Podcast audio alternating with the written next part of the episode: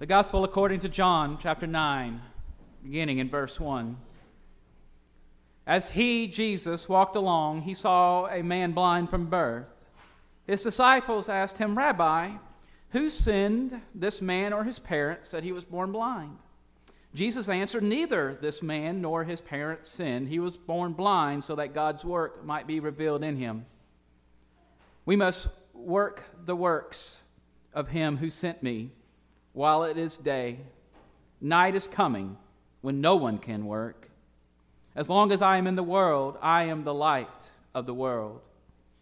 When he had said this, he spat on the ground and made mud with the saliva and spread the mud on the man's eyes, saying to him, "Go wash in the pool of Siloam," which means sent. Then he went, he washed, and came back able to see. This is the word of God for the people of God. Thanks be to God. I invite you to be seated. Let's pray. Lord, open our hearts and minds by the power of your Holy Spirit. Lord, as Scripture is read, as word is proclaimed, help us hear with joy what you say to us this day in your name. Amen. Today we continue our worship series that's been dubbed Hot Topics, where we've been asking questions of our faith that move us, questions that perhaps we've been scared to ask or questions we've been dying to ask all along but just never did.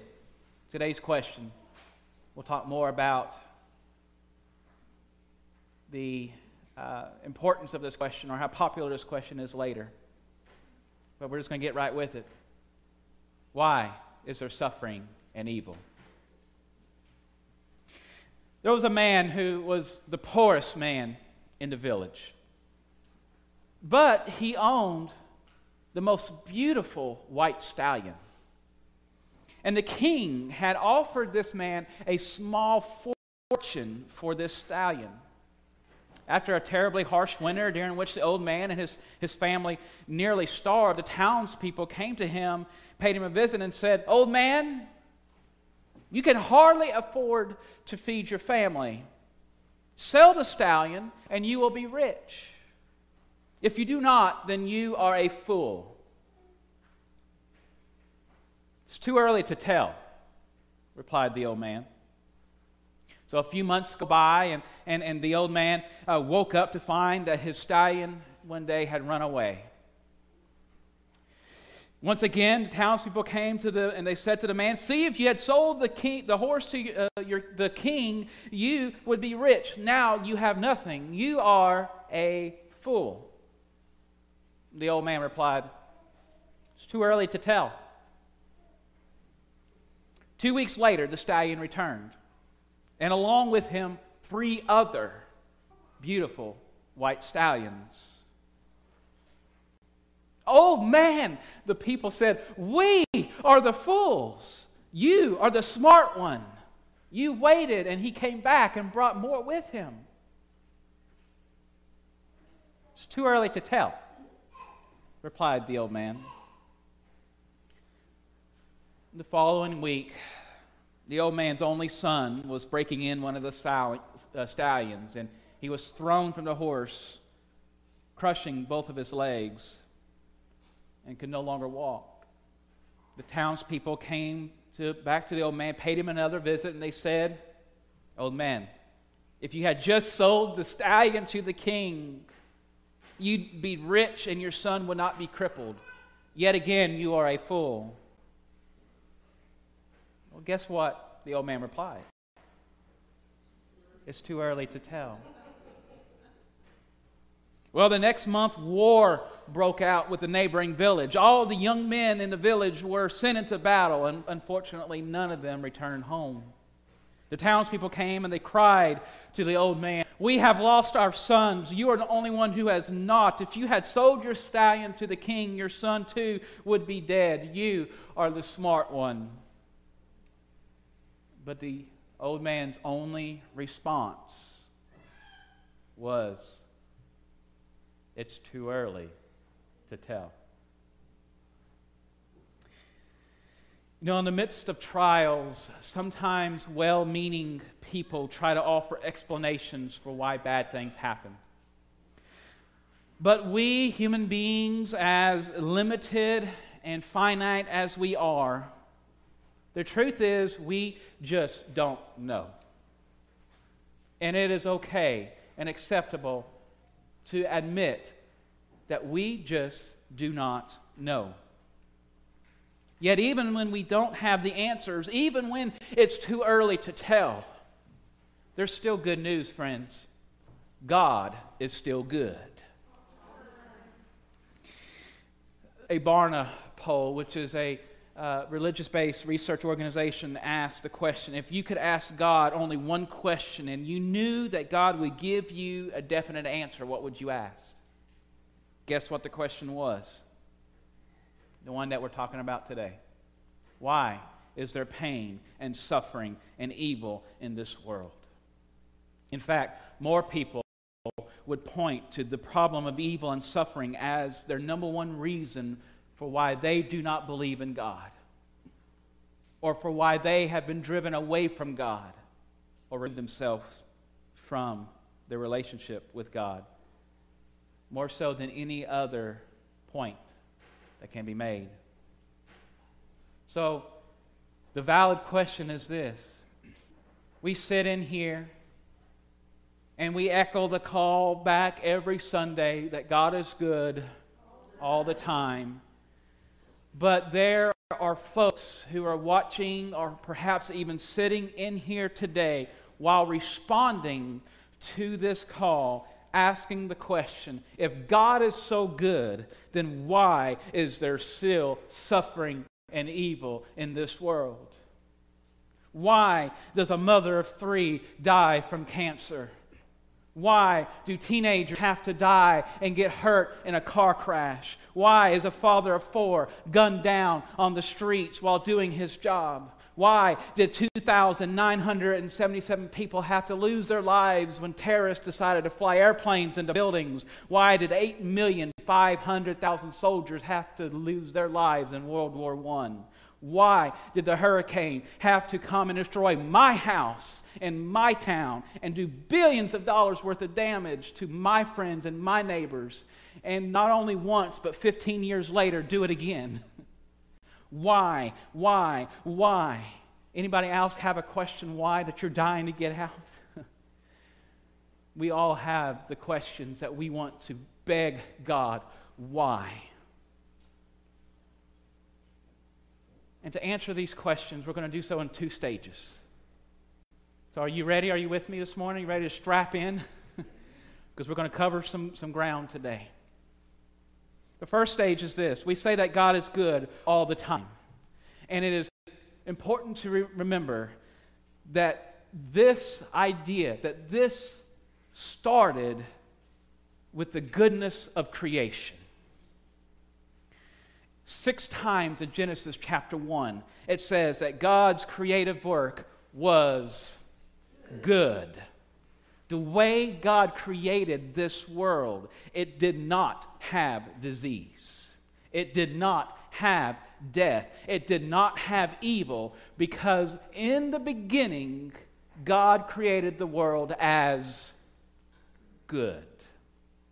However, when God created humanity, God gave us the greatest gift we could have, the gift of free will. In that, we were created in God's own image, with the free will to choose between good and between evil. Because of humanity's decision to disobey God, sin entered our world. Therefore, we are now born into a world where sin and evil exist. Romans three twenty-three says what? For all have sinned and fall short of the glory of God. That means we are all born in a world where sin exists. We all, at some point, whether we want to admit it or not, whether we care to admit it or not, no matter what age we are, we have at some point been guilty of sinning against God. And it is simply part of the fact that it is part of human nature. It is who we are as humans. I know that's not a, something that we all want to hear, but the fact of it is the matter. But here is some good news. Are you ready for some good news? I love good news. I don't like ending on that fact. God's love for us is so strong, so massive, so good, that God immediately set out to fix the problems that we created. The Bible is an ongoing story about a loving God working to cure humanity of its sins and restore creation to its intended perfection. Humanity still retains free will, and we often reject God's love. Whether intentionally or overtly, we, we reject God's love. But you want some more good news? Through it all, God is still good all the time, and God will never, no, never, no, never give up on anybody. That's the first stage of the answer. The second stage is this. And this is an answer that comes from the modern version of, of, of Christianity. The, the, answer, the first stage of the answer was the traditional answer view of Christendom. The second is the modern view. And it's this. Today, unlike any other time in history, we have technology that allows us to uncover answers to questions about how God created our earth and how God and how our world operates and the natural processes that God instilled on the, in creation. Now more than we ever had such technology. Thus, our understanding of the world has grown, and we can no longer blame all bad things in the world on human sin. And for some people, that answer alone is no longer good enough. And so, we then have to further split this answer into two more sections. Why is there suffering from natural disasters and disease? And why is there human evil in the world? So that's what we're going to do. We'll start with the first.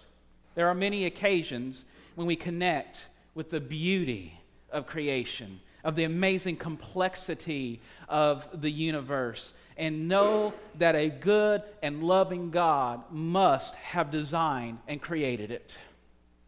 There are times when I look at things and say, there is no way that God did not have God's hand in this. Amen. Thus, as our understanding of the world has grown, and we can no longer blame all bad things in the world on human sin, and as this answer is no longer enough for some people, the question of suffering and evil is still split. So if a God is so good to create such beautiful, beautiful creation, but such wonder at the goodness of creation also sets us up for the problem of suffering and evil.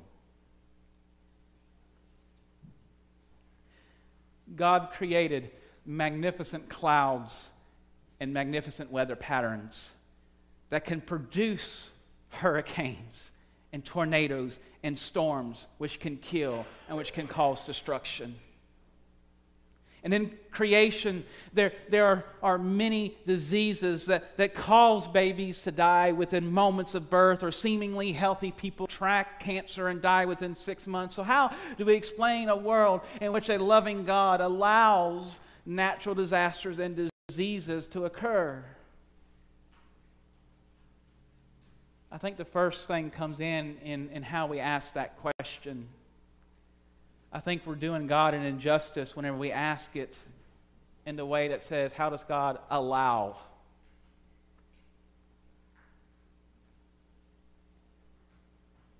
God's creation is what allows for incredible complexity. Violent weather patterns play an important role in the larger ecology of the world in which we live. And quite frankly, we don't have the brain capacity to fathom the workings of the necessities of these weather patterns. A forest fire causes massive destruction, sometimes death, but it also cleanses the ecology and restores systems to balance. We do not know if it is possible for a world to exist that does not have some of these destructive forces in it. At least not in the way that we know it today. A world as complicated as ours will inevitably have parts that appear to be destructive and yet are necessary to the working of creation as a whole. Are you with me this morning? In nineteen twenty-six, the last wolf was killed in Yellowstone Park. In nineteen ninety-five, thirty-one wolves were released into the park, and, you know, amazing things started to happen. The wolves killed the deer for food. The deer moved away from the valleys. Vegetation increased because there were fewer deer. More vegetation stabilized the riverbanks and allowed the population of other animals to thrive and to increase. The whole ecosystem became healthier and more stable because the wolves were back. God created our world to have amazing complexities and delicate balances. I love that line in The Lion King where Simba is asked, "But Dad, don't we eat the antelope?" "Yes, Simba, but let me explain." And therein comes the line of delicate balance. I think that's the best way to explain the complexities of creation.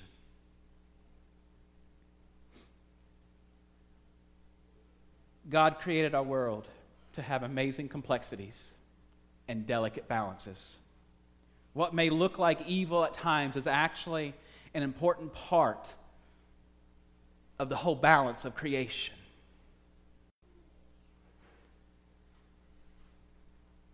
It's also important to remember that many, many of God's creatures have a level of freedom that allows them to move and to act on their own. Though God remains in control of our universe, God has deliberately and creatively allowed creatures to move and to act independently.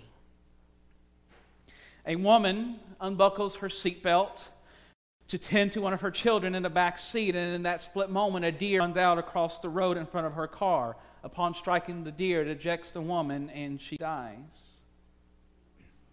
The tragedy seems senseless, and people will ask, well, why did God allow this to happen? But folks, I'm not convinced that I believe in a God that allowed and willed her death to happen. I do not, in my own theology, believe in a God that acts in that way. I believe in a God that is good, and only good can come from that God. But we live in a world where creatures make decisions upon their own. And the decision of that deer in that moment to jump out across the road is what caused that incident and the death of that woman. I do not believe in a God who wills our death. I do believe in a God that uses our death for good.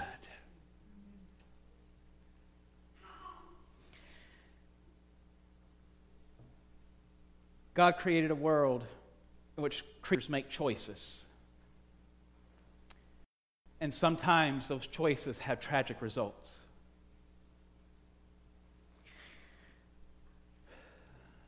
The problem of human evil, then, as we move on. You know, it's, it's actually much simpler to explain, but it's also a little more disturbing, although it's simpler. Humans are given the capacity for freedom of choice through free will, and with that choice, sometimes choose to commit evil. Humans have an inclination to sin. It's easier. Why work harder when I don't have to? It's harder to do the right thing, true or false.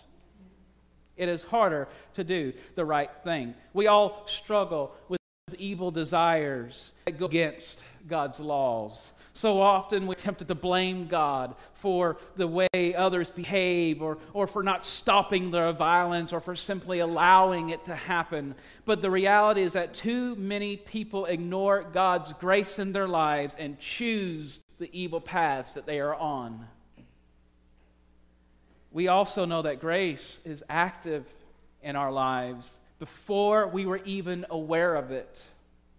We have a fancy word in the church for that. It's called prevenient grace, the grace that came before. The fact that God loves us so much that as soon as sin was introduced to the world through Adam and Eve, God was already in the process of Jesus because of his love for us.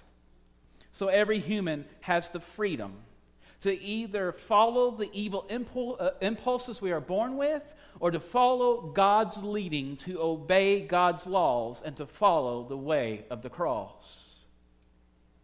We have our choice, and our choices determine the outcomes. You know what? Ultimately, we could sit here all day. I could use a completely different school of thought for this message, and you could be sitting there saying, I don't agree, I agree with this train of thought instead. Or you could be sitting and saying, I completely understand, and I like where you're coming from, but you no matter what, no matter what your thought is, no matter what my thought is, ultimately there may be no satisfactory answer to the why of evil in this world.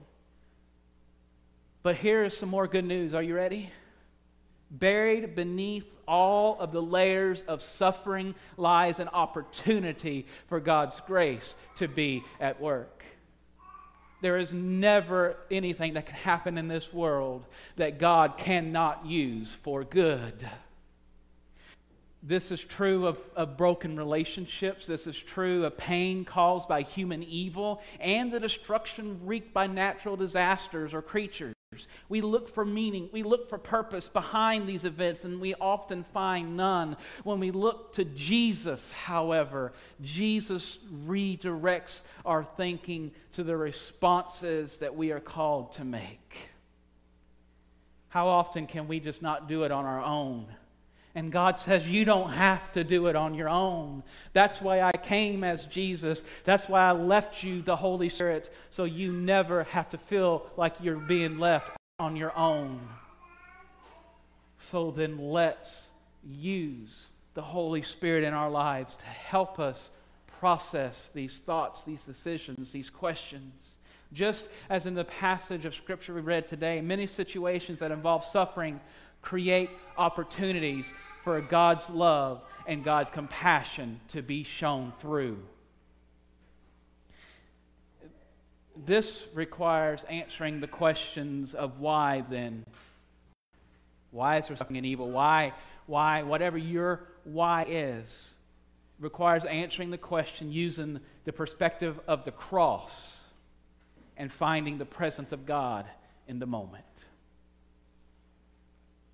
And that's hard to do. But here is, despite all of my questions of why, there is something that, that has held me. And perhaps this verse is cliche, and it needs a context to be flushed. But you know what? Sometimes context just gets in the way, because I know I serve a God with this that has gotten me through the deepest and the darkest of moments, that all things God calls us to work together for good to them who love God, who are called according to his purpose. And God is working on that even when that glory has yet to be revealed to us, even when we have no concept of when the answer may come, even whenever the, there's nothing but darkness on the horizon, there is still a light at the end of the tunnel, because God is already working on it. That has gotten me through so much, and perhaps it has gotten you through so much. We serve a God who is good, who causes good to work together, even when the good has yet to be revealed. So the question then is, how does the cross of Jesus speak to a world of pain, to a world of poverty and to injustice. After explaining the full range of biblical ideas of atonement, author and theologian John Stott concludes his book with a chapter entitled Suffering and Glory. He describes the miserable conditions of millions of people who live in shanty, town, shanty towns of, of Africa and of Asia, and the, uh, the uh, barritas, barrita, barritas, I'm not Spanish, I'm French, I guess that's how you pronounce it, the barritas, not burritos, barritas of Latin America and in the favelas of Brazil. Then he tells a story about an imaginary poor man from the slums of Brazil who climbs up two thousand three hundred ten feet up to the mountain to the colossal statue of, of, of Christ that appears over the town of Rio de Janeiro. It's called the Christ of Corcovado. Do you know which statue I'm talking about? The great white statue, the Christ of Corcovado. After the difficult climb, the poor man uh, finally reaches Jesus and says, "I have climbed up here to meet you, Christ, from the filthy, confined quarters down there, to put before you, most respectfully, of course, these considerations. There are nine hundred thousand of us down there in the slums of that splendid city, and you, do you remain here at Corcovado surrounded by divine glory? Go down there to the favelas. Don't stay up here away from us. Live among us and, and give us new faith in you and in the Father. Amen."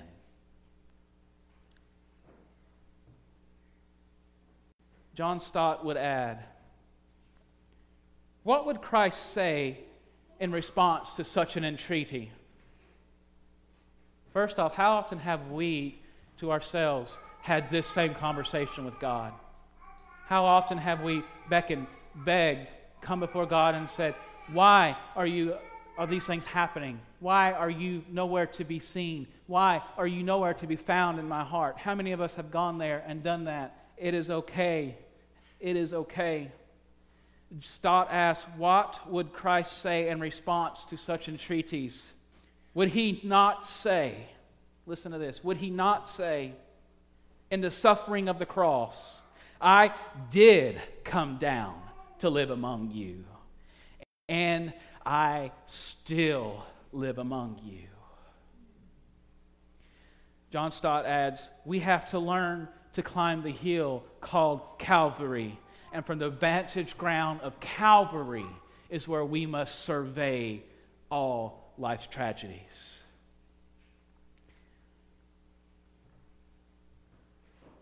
I'll end with this quote from Stott. "The cross does not solve the problem of suffering, but it supplies the essential perspective from which to look at it." The cross does not solve our problem of suffering, but it provides the essential perspective from which to look at it. When we look at things through the lens of God, what do we see? We wouldn't see the evil that came from the decisions. We would see how we could bring good from the evil that comes with the decisions. So the question for us today is this: when you are faced with suffering and evil and sin, how do you approach it? Do we look at it and say, "God, why are you allowing this to happen?" Or are we asking, "God, what can I learn? How can you move? How can someone come to know you? What can be done? How can a life be transformed for you, for the sake of good, because this is happening?" We serve a God that is good all the time. Let that be, let that be what we think of our God. And let that be the way that we approach all the things this life throws at us. This is the gospel message. Glory be to the Father, to the Son, and to the Holy Spirit. Amen.